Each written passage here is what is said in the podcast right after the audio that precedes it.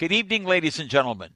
We want to welcome you to a special the special program series of accessibleworld.org and the date is Wednesday, January 18th, 2012. And we're still wishing and we always will wish you a very happy new year from Accessible World. Tonight uh, our lecturer is Ed Cooney, so you know it's going to be an eventful occasion. Tonight, Wednesday, January 18, 2012, Edwin Cooney, a lifelong student of history, will present the first of a series of documentaries covering the political career and its aftermath of Richard M. Nixon. The January 18th portion will cover Mr. Nixon's career from his 1946 election to Congress from California's 12th District to his swearing in as Vice President on Tuesday, January 20th, 1953. These documentaries will consist largely of speeches and interviews Congressman, Senator, Vice President, private citizen, President, and ex President Nixon gave over the years. The first documentary will be broadcast over Accessible World tonight. Listen as Mr. Nixon and his incumbent opponent discuss Nixon's election to Congress, to material covering the outing and conviction of Alger Hiss and the famous Checkers speech. Accessible World hopes you'll find this a gripping documentary. And without further ado, before we begin our program, let me turn the microphone uh, over to Mr. Cooney. Thank you very much, Bob. I think I need to say three things.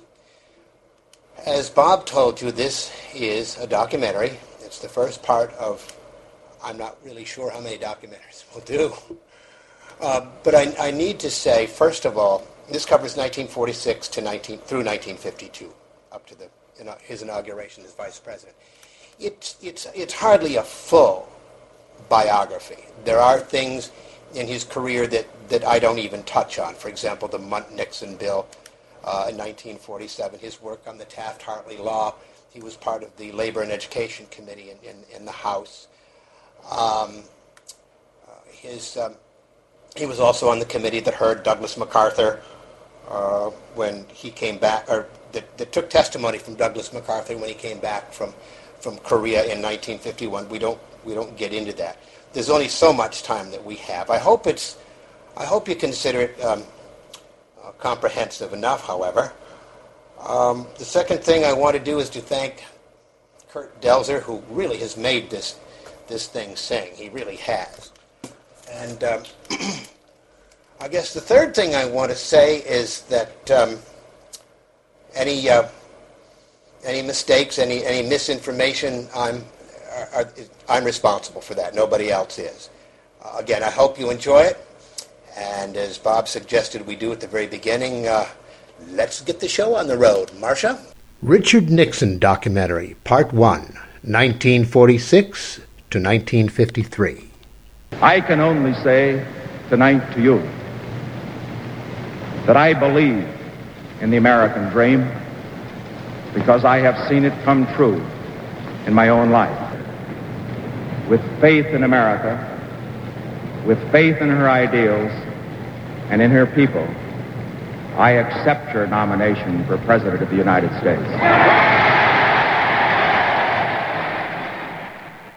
Wednesday, July the 27th, 1960, Chicago. Richard M. Nixon accepts the first of three presidential nominations he will receive from the Republican Party. Thursday, January the 9th, 1913.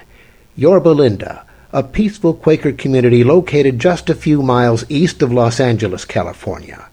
There, Richard Milhous Nixon is born the second son of Frank and Hannah Milhous Nixon. Wednesday, November the 28th, 1945, Middle River, Maryland. That day, Lieutenant Commander Richard M. Nixon is reborn. Reborn a politician. Earlier that year, a group of Republican businessmen from California's 12th Congressional District, located just north of Los Angeles, and which included Richard Nixon's birthplace at Yorba Linda, as well as his current residence at Whittier, formed a group they called the Committee of 100. Its chairman was banker Herman Perry. Its goal was to identify and support a candidate who could conceivably unseat five term New Deal Congressman Jerry Voorhis. Nixon, then a 32 year old naval lawyer, answered the committee's ad. There followed a quick flight to the West Coast so that Nixon could make a presentation before the Committee of 100. Then it was back to Middle River to await the committee's results.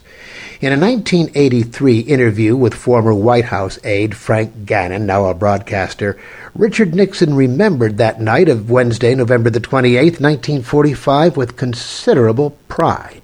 When I went out and appeared before the committee, I made a 10 minute speech, as did the other six candidates. Uh, and I was in my uniform, of course, and uh, I did rather well, apparently. I was the last speaker. Made the speech in, in uniform? Yes, oh yes. I didn't have a suit, not at that time. Uh, and uh, I flew back to uh, uh, Middle River and to continue with my work for the Navy. And late at night, uh, I had a call from a man that I had met out there, Roy Day, who was the Pomona representative on the ticket, uh, on that committee. And uh, he shouted in the phone. He said, Dick, the nomination is yours. The committee has voted for you so much to so many. I remember it was about three to one. Well, of course, I was very excited, but I hadn't heard from Herman Perry. He was the one that didn't call me. About 10 minutes later, Herman Perry called. He told me the same thing. And incidentally, uh, I practiced then a lesson I learned from my mother many, many years before. I remember once she said that George Washington once said that a gentleman has never heard a joke. And so when Herman told me, it was news. And I have learned that with politics all my life. Uh, somebody will say, you have won this or that or the other thing, and when he thinks he's telling you for the first time, he is, and you must let him think he is. Mm and the former president's recollections of the 1946 campaign were oddly personal. We had a tiny little house that we lived in uh, when we were campaigning in that period, right after Tricia was born. And uh, I helped Pat by doing the two o'clock feeding at times. You get up, and Tricia was was a one that was was a very good baby. Uh, but once she was awake at two, she wanted to stay the rest of the night. I'd walk and walk, and then finally, when I thought she was asleep, I'd sort of tiptoe back and slip her down on the crib and then try to sneak back to bed and and up she would go. The other thing that kept her awake were the minks. Our neighbors next door were raising minks. Uh, I think there was a city ordinance against it, but that didn't seem to bother them. And, you know, minks uh, may make a beautiful coat, uh, but minks as animals are among the most repulsive animals. They stink, uh, they eat their young, uh, they squeal, uh, and the squealing used to keep us awake. But you did win. What was, what was your first election night like? Oh, I remember it very, very well. Roy Day, uh, who was quite a man about town, had uh, invited me uh, to have dinner with him at the Tail of the Cock restaurant. That was his favorite. It was over in Los Angeles someplace, I think in Beverly Hills. And so we had dinner early, and he said, you know, you're not going to get the return from the 12th district to very late because, you know, you have paper ballots in California. And so you can have district and get home and listen to the rest of them with Pat. So as we were driving home, he had on the car radio. And all of a sudden, on the car radio, they began to go through the congressional districts. So he tuned up the radio, the volume. The 12th district. Nixon 536, Voorhis 386, and they yelped and almost hit the curb. I said, I, I'm afraid that's just from San Marino. Of course, that was our most uh, uh, Republican part of the district. But the trend held, and we won very decisively, about 64,000 to 47,000. How did it feel to be the new congressman, the new Republican congressman from the 12th district at age 32? Well, as you know, I've won a few, lost a few, but you remember the ones you won. Uh, I won for the House, one for the Senate, twice for Vice President, and twice for President. But believe me, there's nothing to equal the first time. And being the congressman at 32 years of age, and for Pat and for me, I think that was the top. Uh, even more so, the only thing next to it, I'd say, would be the presidency in 68. Uh, that in its way, of course, nothing could be higher than that. But that first win for Congress was the one that left the most lasting and uh, I would say most memorable uh, recollection with us. How did you celebrate it? You know what we did? We went around uh, to the various parties that were being held in the district uh, by those that had had house meetings for us. We couldn't go to all, of course. Uh, but I remember we went to Alhambra, we went to Pomona, uh, we, we, we, went all over the district. And we got into the last one about 2 o'clock in the morning, and they were still celebrating. Tuesday, June the 4th, 1946, was primary day in the state of California. Candidate Nixon and Representative Voorhis primarily sought support within their two parties. However, due to California's cross filing law, either man could win both parties' nominations had they sufficient votes in both polls. At the end of the day, most discouraging to the Nixon campaign was the fact that Jerry Voorhis received 7,000 more votes in the primary than did Richard Nixon. Something had to be done. Following the advice of its newly hired political adviser, Murray Chotiner, the Nixon campaign decided it needed to take advantage of the people's increasing concern over the advancement of communism not only throughout Europe, but especially here at home, and if it could, to tie the name and record of Jerry Voorhis to that concern. Unfortunately for Congressman Voorhis, the Nixon campaign had already either discovered or perhaps created a serious political vulnerability in his bid for re-election. It lay in Voorhis' labor support. Was he or was he not receiving support from the Political Action Committee of the Congress of Industrial Organization, one of the most notoriously left-wing political organizations in the United States? Although Congressman Voorhis was able to establish that he wasn't, in fact, receiving support from the National Political Action Committee of the Congress of Industrial Organization, 12th District newspapers were charging that he was receiving support from its local branch and from some other highly left wing groups within the district. Congressman Voorhis initially denied the legitimacy of such reports. It all came to a head in the first of five public debates Richard Nixon and Jerry Voorhis would have during the 1946 campaign. Having made the charge, Nixon strolled halfway across the stage to show Congressman Voorhis the endorsements. And while the congressman read the endorsements, Richard Nixon proceeded to read the names of those behind those endorsements the connection was made. Throughout the remainder of the 1946 campaign, Congressman Voorhis was clearly on the defensive.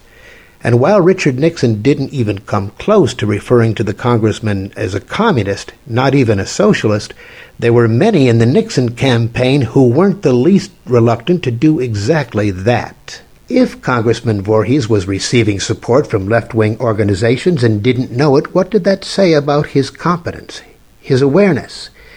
If he was receiving such support and was concealing it, what did that say about his integrity, or even more, his loyalty? If the congressman from the 12th District of California was primarily influenced by the left wing, what did that say about the quality of representation he was giving the people of his district? The die was cast. Tuesday, November the 5th, 1946, was Election Day. In California's 12th congressional district, the day belonged completely to Richard Milhous Nixon. His vote total was 65,586. There were 49,994 votes in the district for Jerry Voorhis. Richard Nixon's victory was complete, but at what cost to his future? If Richard Nixon's remembrances of that day were personal in one way, Jerry Voorhis' remembrances of that day and time were personal in quite another way.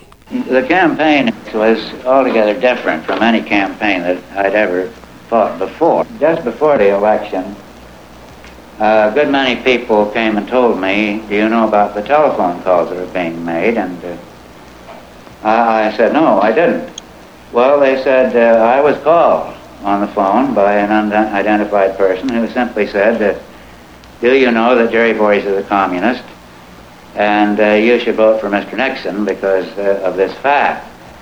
And uh, my friend said, I asked who was calling, and they immediately hung up. He charged that I was the fair-haired boy and the picked candidate of the CIO Political Action Committee and that they were communist-controlled and therefore that I must be subversive in some way or another. Mr. Chotiner was directing the campaign. I believe material was written by people working in conjunction at least with Mr. Chotiner and sent out to the papers. Now here, for instance, there are two. They have the same head and they have the same text. These are from two of the principal papers in the larger cities. And it says, Jerry Voorhis, a former socialist, warmly supported by the CIO. When the opposition has access to all the public press and all you can do is try to send out pamphlets like this and get somebody to distribute them house to house, you're up against a pretty difficult situation. I mean, uh, people who had been my friends, you know, were suddenly on the other side and telling me that uh, I'd been there long enough and it was time to get rid of me and so on and so forth. That all the stops were pulled and, uh, and Mr. Nixon beat me. He was a good debater. He was a clever debater. Uh, I wouldn't uh, deny that at all. Uh, but uh, I still feel that the, there were a good many good many below the belt blows struck in the campaign. Friday, January the 3rd, 1947. Richard Milhous Nixon officially becomes a member of the 80th Congress. Wednesday, March the 12th, 1947. President Harry S. Truman comes before Congress seeking aid to Greece and Turkey in order to stop the advancement of communism. He will have Nixon's support. Late summer 1947, as a member of a special subcommittee of the House of Representatives chaired by Christian Herter, who will one day be Eisenhower's Secretary of State, Nixon visits war torn Europe and decides to break with many hardcore Republicans and support Harry Truman's containment policy, including the Marshall Plan. In that 1983 interview with Frank Gannon, Nixon is asked what his first impressions were of President Truman. Do you remember the first time you met Harry Truman? Well, I'll never forget it because it was the first time I was ever in the White House. Uh, having been just elected to Congress in 1946, we were invited to the reception that the president traditionally gave then and even now uh, for the new members of Congress, and for that matter, all members of Congress. Uh, I remember we had a little bit of a family problem then because we were pretty strapped financially after the campaign. Uh, but this, this event was black tie for the men and long dresses for the ladies. And Mrs. Nixon felt she had to have a new dress, and she certainly did have to have one. And I said, uh, well, go ahead. She said, well, I'm going to get it because it's probably the only time we'll ever be in the White House. Uh, so she got the new dress. We went. Uh, uh, it was a mob scene, of course, with so many there, uh, but we will always remember it. I remember when we met President Truman that he and Mrs. Truman were standing together uh, in the Blue Room, as I recall. And uh, he shook hands in the way that people often shake hands in receiving lines when they wanted to get you through. He'd take your hand and just push you on to the next one and push you on to the next one, and it went pretty fast. What uh, what were your impressions of him as a as a man or as a president, as a leader? Well, my impressions, I think, were colored a great deal by my first meeting with him. Uh, on this occasion, of course, was not a meeting, it was a handshake. Uh, but in July of that year, that first year of 1947, a group of four freshman Republican congressmen uh, met with Truman in the Oval Office. The way it came about is that Charlie Kersten from Wisconsin requested an appointment, uh, and it was given. Uh, incidentally, at the time, uh, since we were members of Congress, we all thought we were important enough to deserve to be invited down to see the president. But as I look back at it in retrospect, I really marvel that Truman ever did it. Uh, but then I think that tells us something about him. Uh, he was a very good politician. Uh, he knew that the Republicans had an overwhelming majority in the House and in the Senate. He needed Republican votes. Uh, he also knew something else that the four of us, and I'm sure our records were checked before we ever got in that Oval Office, had supported uh, the Greek Turkish aid program, whereas many liberal Democrats had opposed it. Uh, he needed uh, us as friends. And then I think he might have been impressed by the fact he just uh, liked the fact that we had the temerity uh, to ask. And so he sort of appreciated that because that's the kind of thing he might have done. Uh, what were your feelings as you stepped over the threshold of the Oval Office for the first time? Well, my feelings were, of course, uh, one of uh, profound respect uh, for that place. It's a hallowed place. I'd read about it and seen pictures of it. Uh, but I think my recollection of the meeting is more of the man than of the office. Uh, uh, President Truman, before we went there, was one who had not received a particularly good press. Uh, when he succeeded Franklin D. Roosevelt, uh, there were many in the media and many in the country, for that matter, who said, "Can this little pipsqueak from Missouri, uh, poorly educated and so forth, step into the shoes of Franklin D. Roosevelt, who was a great heroic figure for so many years?" Uh, and many wondered whether he could. Uh, I would say that uh, nobody could have filled the shoes of Franklin Roosevelt, but Harry Truman made his own footprints in the sands of history. Uh, at this particular point, however, having read about him as being somewhat uneducated, uh, rather crude, and, and rather limited, I was impressed with the fact uh, that uh, he had a sense of history.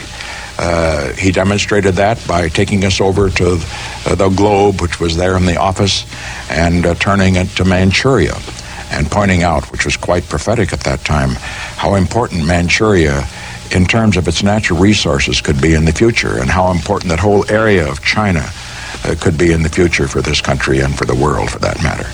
And then he turned the globe a little further to the Soviet Union. He said, you know, I, I like the Russian people. They got along very well, the Russian soldiers did, with our soldiers at the Elbe. Uh, he said, as far as I'm concerned, they can have any kind of a system they want, provided they don't try to impose it on us.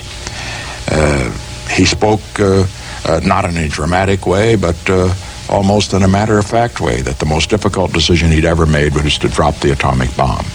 A decision which I think, incidentally, was his greatest decision, the most courageous one, and was totally right.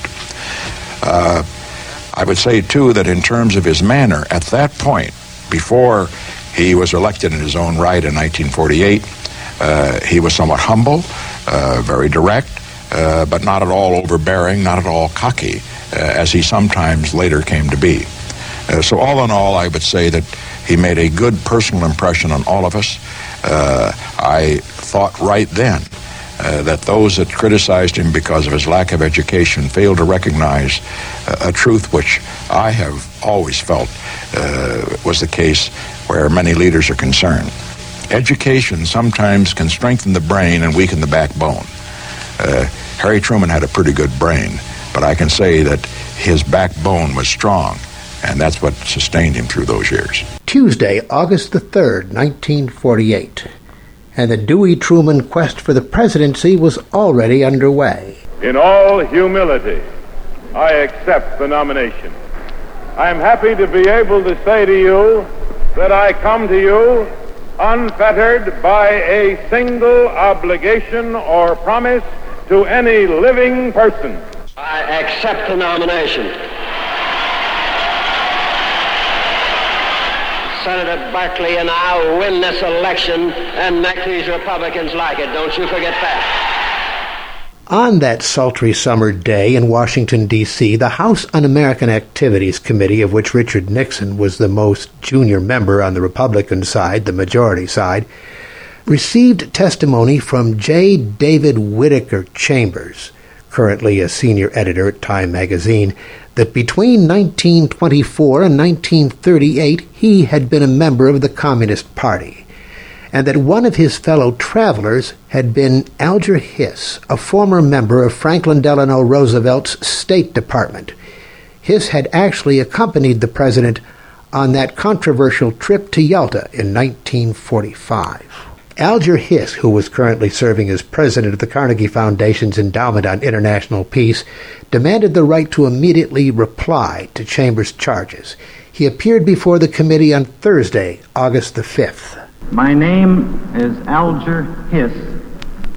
I am here at my own request to deny unqualifiedly various statements about me which were made before this committee by one Whittaker Chambers day before yesterday.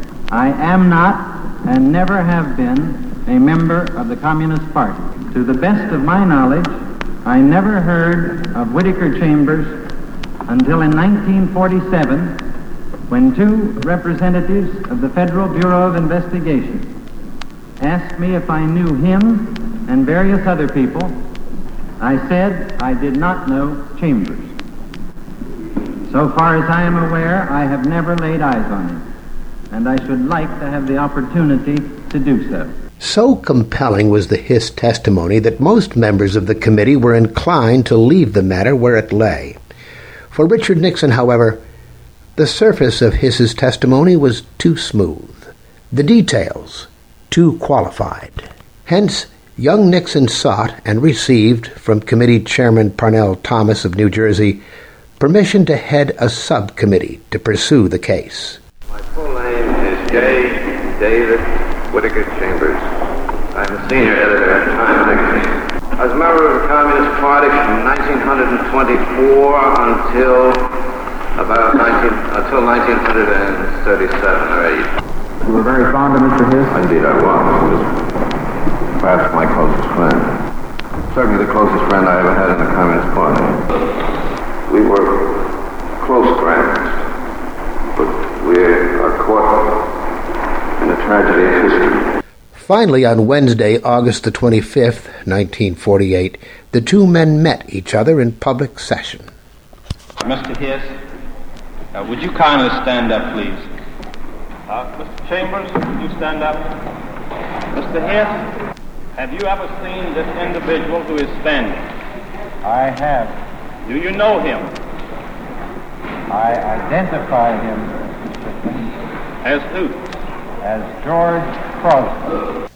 Mr. Hiss represents the concealed enemy against which we are all fighting and I am fighting. I've testified against him with remorse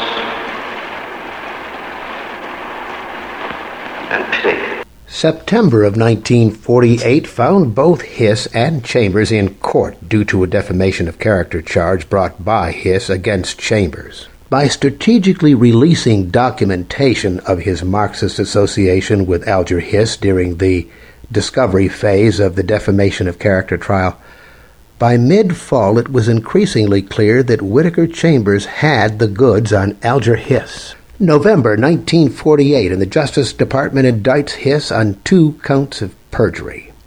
Re-enter the House Un-American Activities Committee.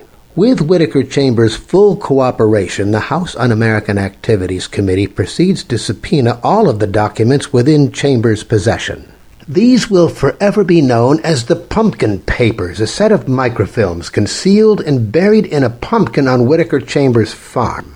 If those pumpkin papers ultimately revealed that both Alger Hiss and Whittaker Chambers had been guilty of espionage, although the statute of limitations had run out on their crime some years ago, in the minds of many, the very existence of those papers revealed another fact that Richard Milhous Nixon, the 35 year old congressman from California's 12th congressional district, was that rare thing a political hero. I am holding in my hand a microfilm of very highly confidential, secret State Department documents. These documents were fed out of the State Department over 10 years ago by communists who were employees of that department and who were interested in seeing that these documents were sent to the Soviet Union. January 1950, New York. Alger Hiss is convicted by a federal jury of two counts of perjury. He is sentenced to five years. He will serve 44 months. Whittaker Chambers comments. I hope the American people will realize the debt that they owe to this jury, to Mr. Murphy, and to the tireless and splendid efforts of the FBI. Nor should they forget Congressman Nixon of California, who almost single-handedly forced the House Committee on Un-American Activities to pursue the Hiss investigation. By the end of 1948, re-elected without opposition from California's 12th congressional district and flush with the Hiss victory, Richard Nixon could hardly be criticized if he was looking for new worlds to conquer. There was one just ahead, coming up in 1950, one of California's seats in the United States Senate. Sunday, June the 25th, 1950, without provocation or warning. A surprise to absolutely everybody, North Korean forces crossed the 38th parallel into South Korea.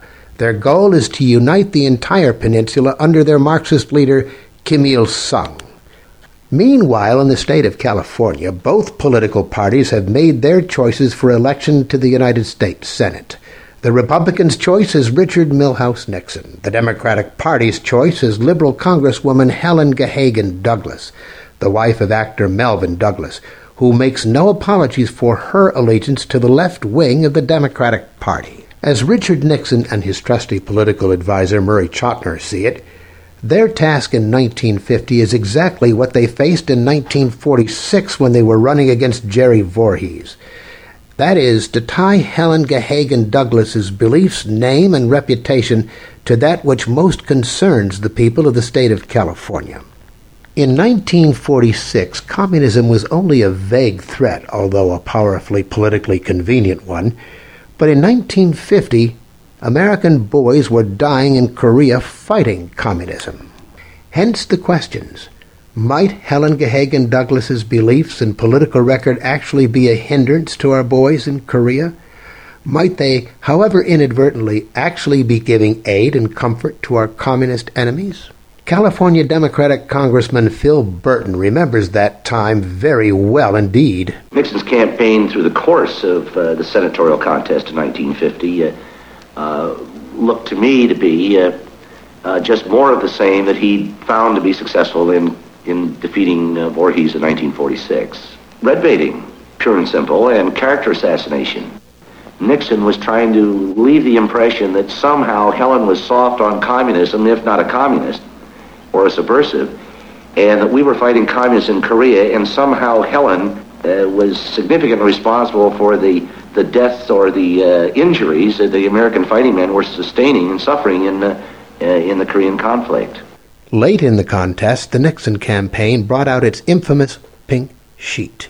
Written on pink paper, it was Helen Gahagan Douglas's voting record in Congress, and it tied her to every left wing cause and every left wing politician specifically to Vito Marcantonio, Brooklyn's outspoken socialist member of Congress. She's pink right down to her underwear, Nixon was quoted as privately observing. The pink sheet worked.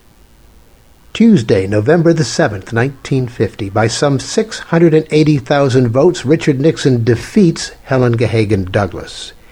He's on his way to the United States Senate and perhaps even higher. Friday, July the 11th, 1952, from the International Amphitheater in Chicago, Richard Nixon hears the following two statements. The first by Republican Convention Chairman Joe Martin, the second by Republican presidential nominee Dwight D. Eisenhower. Chair declares Richard M. Nixon the Republican nominee for Vice President by acclamation.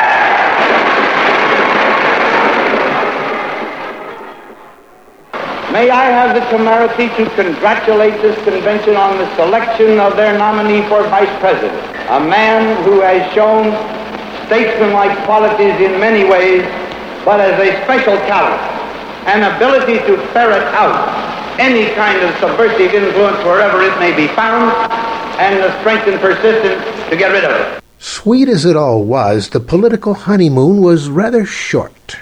Early September 1952, a report in the New York Post. I'm Jimmy Wechsler. I'm now editorial page editor and columnist for the Post.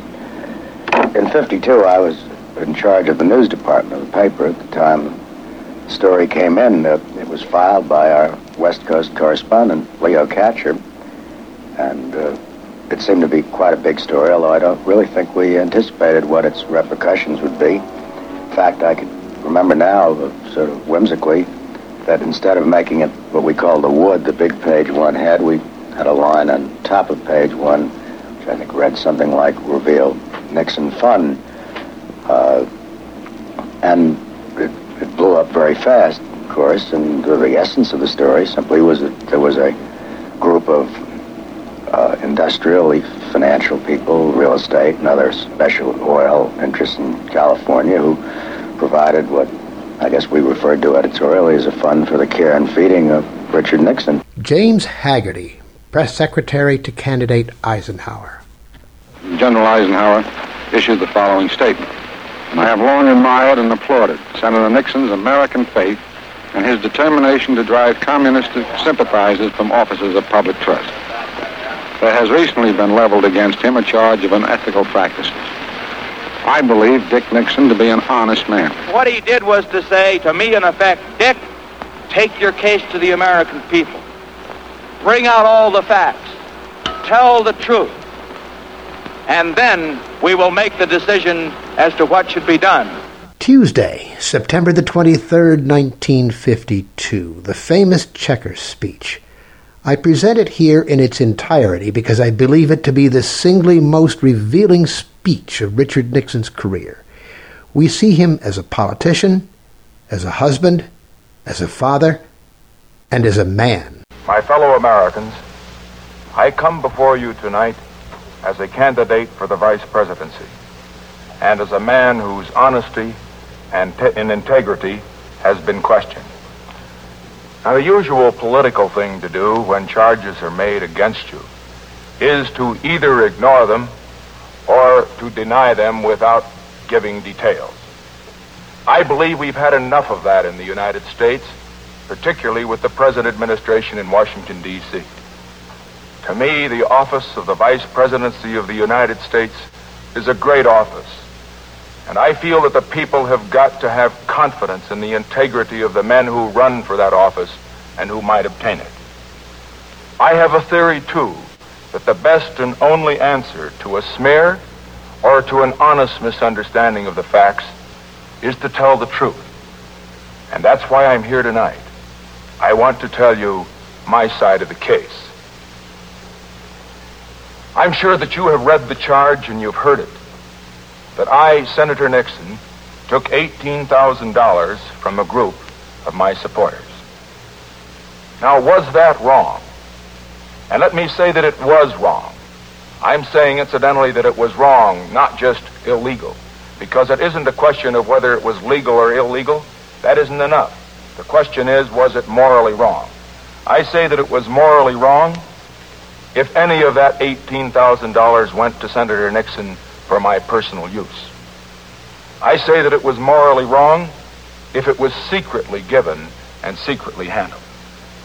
And I say that it was morally wrong if any of the contributors got special favors for the contributions that they made. And now to answer those questions, let me say this. Not one cent of the $18,000 or any other money of that type ever went to me for my personal use.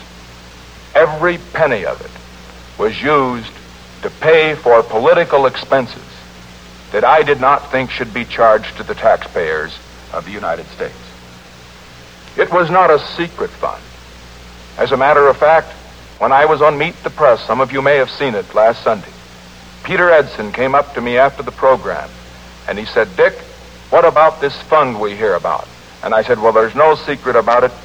Go out and see Dana Smith, who was the administrator of the fund. And I gave him his address. And I said, You will find that the purpose of the fund simply was to defray political expenses that I did not feel should be charged to the government.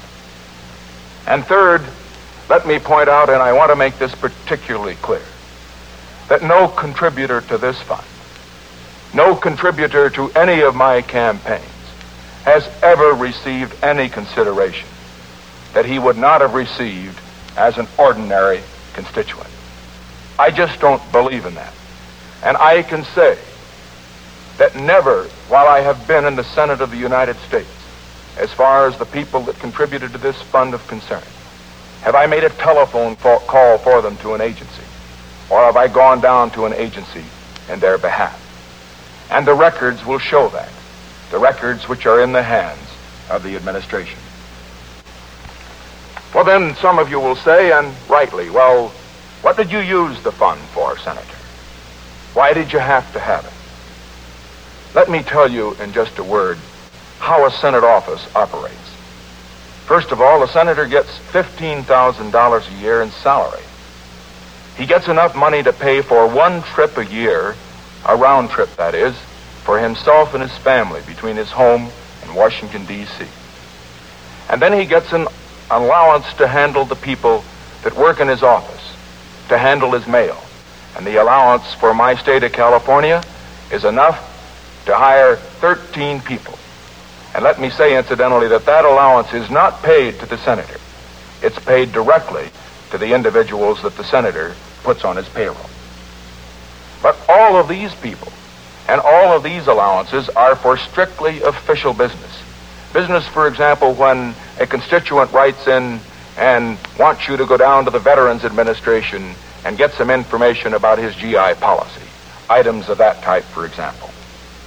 But there are other expenses which are not covered by the government. And I think I can best discuss those expenses by asking you some questions. Do you think that when I or any other senator makes a political speech, has it printed, should charge the printing of that speech and the mailing of that speech to the taxpayers? Do you think, for example, when I or any other senator makes a trip to his home state to make a purely political speech, that the cost of that trip should be charged to the taxpayers? Do you think when a senator makes political broadcasts or political television broadcasts, radio or television, that the expense of those broadcasts should be charged to the taxpayers? Well, I know what your answer is. It's the same answer that audiences give me whenever I discuss this particular problem. The answer is no. The taxpayer shouldn't be required to finance items which are not official business, but which are primarily political business. Well, then the question arises, you say, well, how do you pay for these and how can you do it legally? And there are several ways that it can be done, incidentally, and that it is done legally in the United States Senate and in the Congress. The first way is to be a rich man.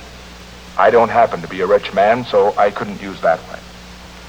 Another way that is used is to put your wife on the payroll. Let me say, incidentally, that my opponent, my opposite number for the vice presidency of the Democratic ticket, does have his wife on the payroll and has had it, her on his payroll for the 10 years, for the past 10 years. Now, just let me say this. That's his business. And I'm not critical of him for doing that. You will have to pass judgment on that particular point. But I have never done that for this reason. I have found that there are so many deserving stenographers and secretaries in Washington that needed the work that I just didn't feel it was right to put my wife on the payroll. My wife's sitting over here. She's a wonderful stenographer. She used to teach stenography and she used to teach shorthand in high school. That was when I met her. And I can tell you folks that she's worked many hours at night and many hours on Saturdays and Sundays in my office. And she's done a fine job. And I'm proud to say tonight that in the six years I've been in the House and the Senate of the United States, Pat Nixon has never been on the government payroll. What are other ways that these finances can be taken care of. Some who are lawyers, and I happen to be a lawyer, continue to practice law. But I haven't been able to do that. I'm so far away from California that I've been so busy with my senatorial work that I have not engaged in any legal practice. And also, as far as law practice was concerned, it seemed to me that the relationship between an attorney and a client was so personal that you couldn't possibly represent a man as an attorney and then have an unbiased view when he presented his case to you in the event that he had one before the government.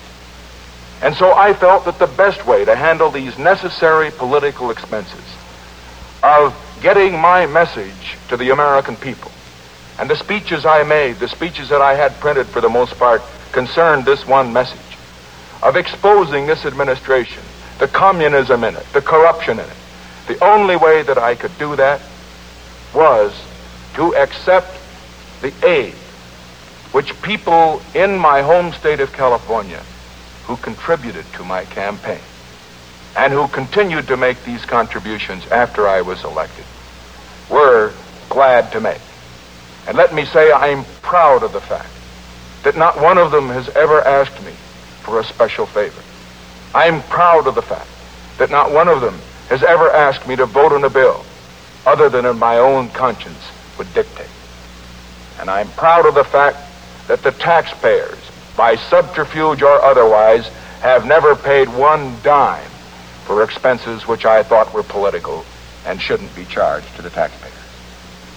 Let me say, incidentally, that some of you may say, well, that's all right, Senator. That's your explanation. But have you got any proof? And I'd like to tell you this evening that just an hour ago, we received an independent audit of this entire fund. I suggested to Governor Sherman Adams, who is the chief of staff of the Dwight Eisenhower campaign, that an independent audit and legal report be obtained. And I have that audit here in my hands. It's an audit made by the Price Waterhouse and Company firm and the legal opinion by Gibson, Dunn and Crutcher, lawyers in Los Angeles, the biggest law firm and incidentally one of the best ones in Los Angeles. I'm proud to be able to report to you tonight that this audit and this legal opinion is being forwarded to General Eisenhower. And I'd like to read to you the opinion that was prepared by Gibson, Dunn, and Crutcher and based on all the pertinent laws and statutes, together with the audit report prepared by the certified public accountants. Quote, It is our conclusion that Senator Nixon did not obtain any financial gain from the collection and disbursement of the fund by Dana Smith that Senator Nixon did not violate any federal or state law by reason of the operation of the fund, and that neither the portion of the fund paid by Dana Smith directly to third persons nor the portion paid to Senator Nixon to reimburse him for designated office expenses constituted income to the senator which was either reportable or taxable as income under applicable tax laws. Signed, Gibson, Dunn, and Crutcher by Elmo H. Conley. Now that, my friends, is not Nixon speaking, but that's an independent audit which was requested because I want the American people to know all the facts, and I'm not afraid of having independent people go in and check the facts. And that is exactly what they did. But then I realized that there are still some who may say, and rightfully so, and let me say that I recognize that some will continue to smear, regardless of what the truth may be, but that there has been, understandably, some honest misunderstanding on this matter. And there's some that will say, well, maybe you were able, Senator, to fake this thing. How can we believe what you say? After all, is there a possibility that maybe you got some sums in cash? Is there a possibility that you may have feathered your own nest? And so now, what I am going to do and incidentally, this is unprecedented in the history of American politics. I am going at this time to give to this television and radio audience a complete financial history. Everything I've earned, everything I've spent, everything I owe. And I want you to know the facts. I'll have to start early. I was born in 1913. Our family was one of modest circumstances, and most of my early life was spent in a store out in East Whittier. It was a grocery store, one of those family enterprises. The only reason we were able to make it go was because my mother and dad had five boys, and we all worked in the store. I worked my way through college and to a great extent through law school. And then in 1940, probably the best thing that ever happened to me happened. I married Pat, who's sitting over here. We had a rather difficult time after we were married, like so many of the young couples who may be listening to us. I practiced law. She continued to teach school. Then in 1942, I went into the service. Let me say that my service record was not a particularly unusual one. I went to the South Pacific. I Guess I'm entitled to a couple of battle stars. I got a couple of letters of commendation, but I was just there when the bombs were falling. And then I returned. returned to the United States, and in 1946, I ran for the Congress. When we came out of the war, Pat and I, Pat during the war had worked as a stenographer and in a bank and as an economist for a government agency. And when we came out, the total of our savings from both my law practice, her teaching, and all the time that I was in the war, the total for that entire period was just a little less than $10,000. Every cent of that, incidentally, was in government bonds. Well, that's where we start when I go into politics. Now, what have I earned since I went into politics? Well, here it is. I've jotted it down. Let me read the notes. First of all, I've had my salary as a congressman and as a senator.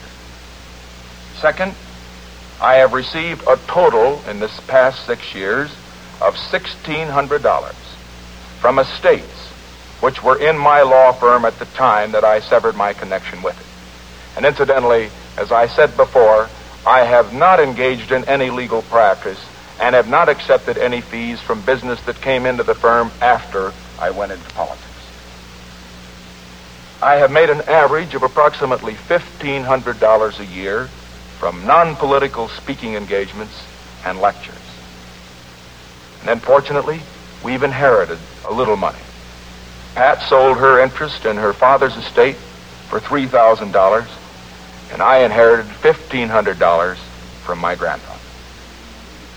We lived rather modestly. For four years, we lived in an apartment in Park Fairfax in Alexandria, Virginia.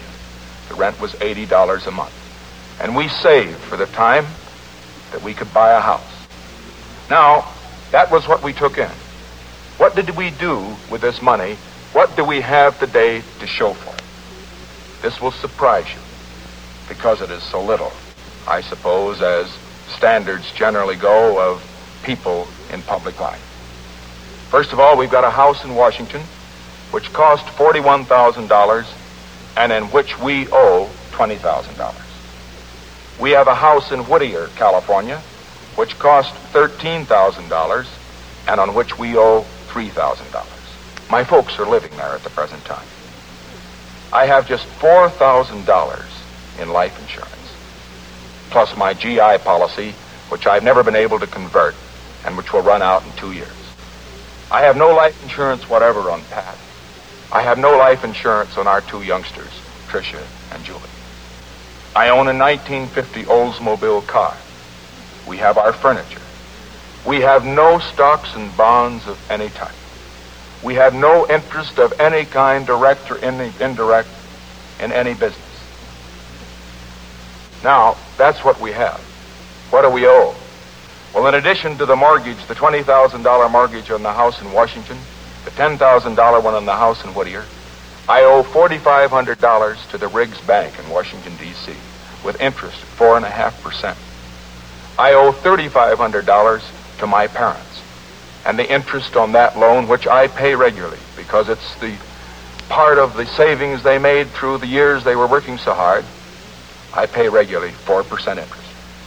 And then I have a $500 loan, which I have on my life insurance. Well, that's about it. That's what we have, and that's what we owe. It isn't very much, but Pat and I have the satisfaction that every dime that we've got is honestly ours. I should say this that Pat doesn't have a mink coat. But she does have a respectable Republican cloth coat. And I always tell her that she'd look good in anything. One other thing I probably should tell you, because if I don't, they'll probably be saying this about me too. We did get something, a gift, after the election. A man down in Texas heard Pat in the radio mention the fact that our two youngsters would like to have a dog.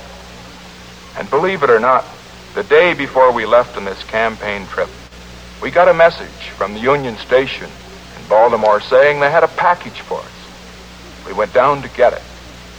You know what it was? It was a little Cocker Spaniel dog in a crate that he'd sent all the way from Texas. Black and white, spotted. And our little girl, Tricia, the six-year-old, named it Checkers. And you know, the kids, like all kids, love the dog. And I just want to say this right now, that regardless of what they say about it, we're going to keep him. It isn't easy to come before a nationwide audience and bare your life as I've done. But I want to say some things before I conclude that I think most of you will agree on. Mr. Mitchell, the chairman of the Democratic National Committee, made the statement that if a man couldn't afford to be in the United States Senate, he shouldn't run for the Senate. And I just want to make my position clear. I don't agree with Mr. Mitchell when he says that only a rich man should serve his government in the United States Senate or in the Congress. I don't believe that represents the thinking of the Democratic Party. And I know that it doesn't represent the thinking of the Republican Party. I believe that it's fine that a man like Governor Stevenson, who inherited a fortune from his father, can run for president. But I also feel that it's essential in this country of ours that a man of modest means can also run for president. Because, you know, remember Abraham Lincoln. You remember what he said. God must have loved the common people he made so many of them. And now I'm going to suggest some courses of conduct. First of all, you have read in the papers about other funds now. Mr. Stevenson apparently had a couple. One of them in which a group of business people paid and helped to supplement the salaries of state employees. Here is where the money went directly into their pockets. And I think that what Mr. Stevenson should do should be to come before the American people as I have. Give the names of the people that contributed to that fund. Give the names of the people who put this money into their pockets at the same time that they were receiving money from their state government. And see what favors, if any, they gave out for that. I don't condemn Mr. Stevenson for what he did, but until the facts are in, there is a doubt that will be raised. And as far as Mr. Sparkman is concerned, I would suggest the same thing. He's had his wife on the payroll. I don't condemn him for that. But I think that he should come before the American people and indicate what outside sources of income he has had. I would suggest that under the circumstances, both Mr. Sparkman and Mr. Stevenson should come before the American people as I have and make a complete financial statement as to their financial history. And if they don't, it will be an admission that they have something to hide. And I think you will agree with me. Because, folks, remember, a man that's to be President of the United States, a man that's to be Vice President of the United States, must have the confidence of all the people.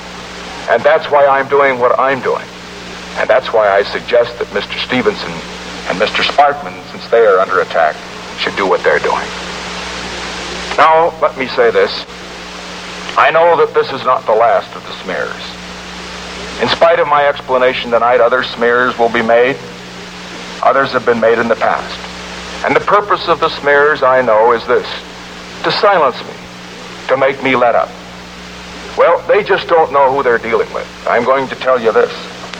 I remember in the dark days of the Hiss case, some of the same columnists, some of the same radio commentators who are attacking me now and misrepresenting my position were violently opposing me at the time I was after Alger Hiss. But I continued to fight because I knew I was right. And I can say to this great television and radio audience that I have no apologies to the American people for my part in putting Alger Hiss where he is today. And as far as this is concerned, I intend to continue to fight. Why do I feel so deeply? Why do I feel that in spite of the smears, the misunderstanding, the necessity for a man to come up here and bare his soul as I have, why is it necessary for me to continue this fight? And I want to tell you why. Because you see, I love my country. And I think my country is in danger. And I think the only man that can save America at this time is the man that's running for president on my ticket, Dwight Eisenhower. You say, why do I think it's in danger? And I say, look at the record. Seven years of the Truman Acheson administration and what's happened. 600 million people lost to the communists. And a war in Korea in which we have lost 117,000 American casualties. And I say to all of you that a policy that results in the loss of 600 million people to the communists and a war which costs us 117,000 American casualties isn't good enough for America. And I.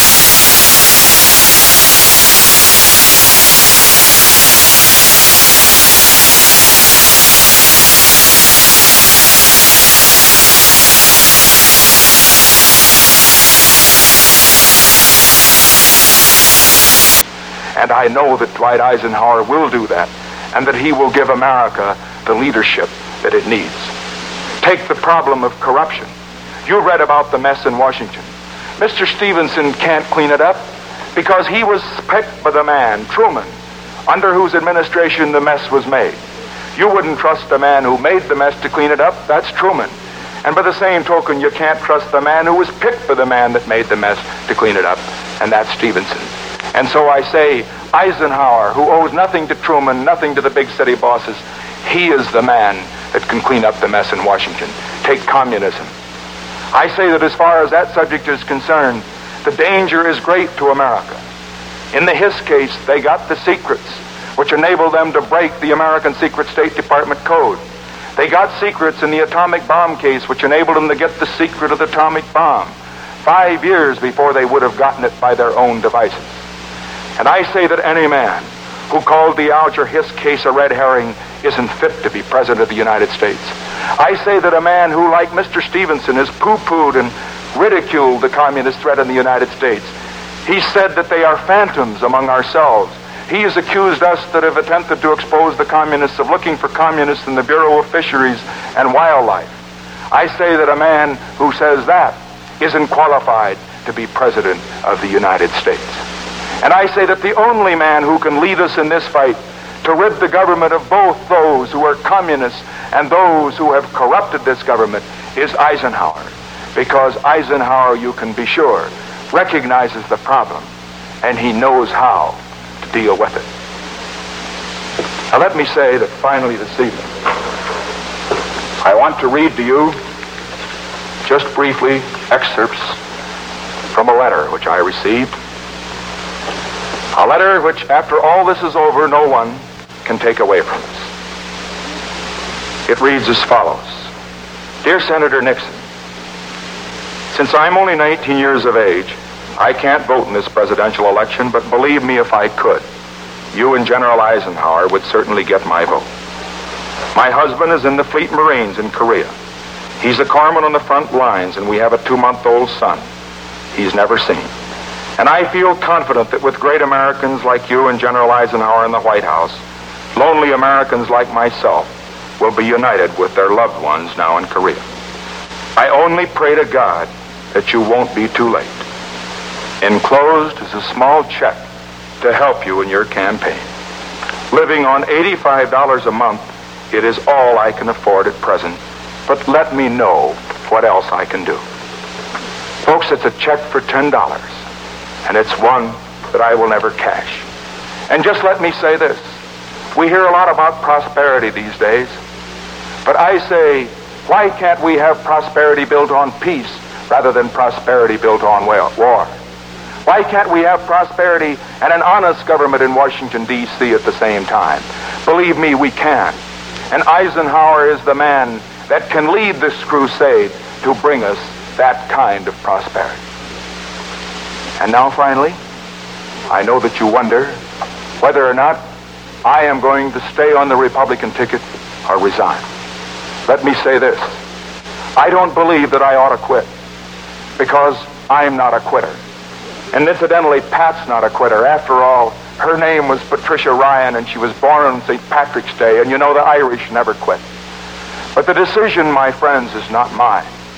I would do nothing that would harm the possibilities of Dwight Eisenhower to become president of the United States. And for that reason, I am submitting to the Republican National Committee tonight through this television broadcast the decision which it is theirs to make. Let them decide whether my position on the ticket will help or hurt. And I'm going to ask you to help them decide. Wire and write the Republican National Committee whether you think I should stay on or whether I should get off. And whatever their decision is, I will abide by it. But just let me say this last word. Regardless of what happens, I'm going to continue this fight. I'm going to campaign up and down in America until we drive the crooks and the communists and those that defend them out of Washington. And remember, folks, Eisenhower is a great man, believe me. Ike watched Nixon's address in Cleveland. I have seen many brave men in tough situations. I have never seen any come through in better fashion than Senator Nixon did tonight. I would rather have a courageous and honest man by my side than a whole boxcar full of pussyfooters. With Ike's blessing and an overwhelmingly positive response to the speech, Richard Nixon would remain on the ticket. The campaign would go on. Let's take a look at corruption. You know, it ranges all the way from petty political larceny to grand government theft. And as far as corruption is concerned, I want to make this one point very clear. I worked for the government for nine months during 1942. Mrs. Nixon worked for the government in San Francisco while I was in service overseas. I am proud of the fact that I once worked for the federal government. I am proud of the millions of fine, good, honest, decent, loyal people that work for the federal government. And I say that the best thing that can be done for them is to kick out the crooks and the others that have besmirched their reputations in Washington, D.C., and that's what we're going to do. Tuesday, November the 4th, 1952. The Nixon Eisenhower victory is complete. 34,075,529 votes. 55.18% of the national vote. 442 electoral votes. For Stevenson Sparkman, it's 27,375,090. 44.33% of the national vote. 89 electoral votes. As Richard Milhous Nixon prepared to take the vice presidential oath of office on January the 20th of 1953, he was surely aware that he would be the second youngest vice president in American history, passed only by 37-year-old John C. Breckinridge, who took the vice presidential oath of office under President James Buchanan on March the 4th, 1857. Would the new young vice president become a statesman or a politician, or perhaps a bit of both? Did he have what it takes to confront the major issues, foreign and domestic, facing his party and his country, thereby becoming an influential leader, or might he fade into political obscurity? Only time would tell. It was all up to Richard Milhous Nixon. This documentary has been created and produced by Edwin Cooney. Your audio editor has been Curtis Delzer. Anybody else want to react to the speech or react to anything? React to anything in the uh, documentary? I'll, I'll, hold off on my conclusion. Well, I want to. Uh, this is Muhammad. I want to make a comment and um, then ask a question. You know, it's kind of interesting. I was listening to the Checker speech. Um, I've heard it before but it was kind of different for some reason tonight. I, I, guess I paid closer attention to it. And one of the interesting things I think, from a historical point of view, and I, I always wondered about this, how people have a tendency, politicians have a tendency to, um, and, and, I wonder if it, it's because it, it, it, connects with the people, to invoke their animals. You know, uh, FDR did Fala. Um, Nixon did Checkers, and Clinton back in the 90s when there was some discussion about uh, him, him, accepting gifts. Uh, had his uh, dog, I think it was called Socks or something like that. Anyway, uh, that's just my comment. But the question is, um, I read a, a, biography of Alger Hiss uh, about two years ago, and uh, they basically um, released the Pumpkin Papers. And what came out with the Pumpkin Papers is that several of the reels were blank. There was absolutely nothing on the microfilm. And uh, the other uh, parts of the pumpkin papers were basically totally innocuous uh, uh, documents. Um, now, uh, even though the subcommittee has been defunct for what about 60 years now, um, they still won't release the proceedings of that subcommittee. Uh, my question is, uh, do you believe that uh, Richard Nixon knew that? Okay, I believe that Alger Hiss was railroaded. Um, do you believe that Richard Nixon knew that Hiss was being railroaded and that he just um, used Alger Hiss uh, in order to advance his own political career, even though he was prepared to railroad a possible, possibly innocent man um, for his own political purposes. Well, Muhammad, I don't think that Alger Hiss was innocent. um, and of course, I don't have any more specialized information than you have. In fact, uh, I thought I sent it to you, but there's a there is on YouTube an interview with a very liberal uh, writer. Um, can't remember her name. First name is Susan. Can't remember her last name. And she concedes, and most people concede, that there was Alger Hiss was guilty. Um, as I understand it, the Pumpkin Papers did have memos from the State Department that were issued through a Colonel Buck to through Alger Hiss to a to a Colonel Bykov, um, whom they met with in, in, in, in Central Park. This was in 1938 mind you. This was before World War II. I don't know that, um, as Nixon said in the in the uh, in the um, his his I can't remember the speech that that oh in yeah in his uh, speech that the uh, the code to the state the codes to the State Department were were were um, revealed in, in, in what amounts to the Pumpkin Papers. As I say, that was 1938.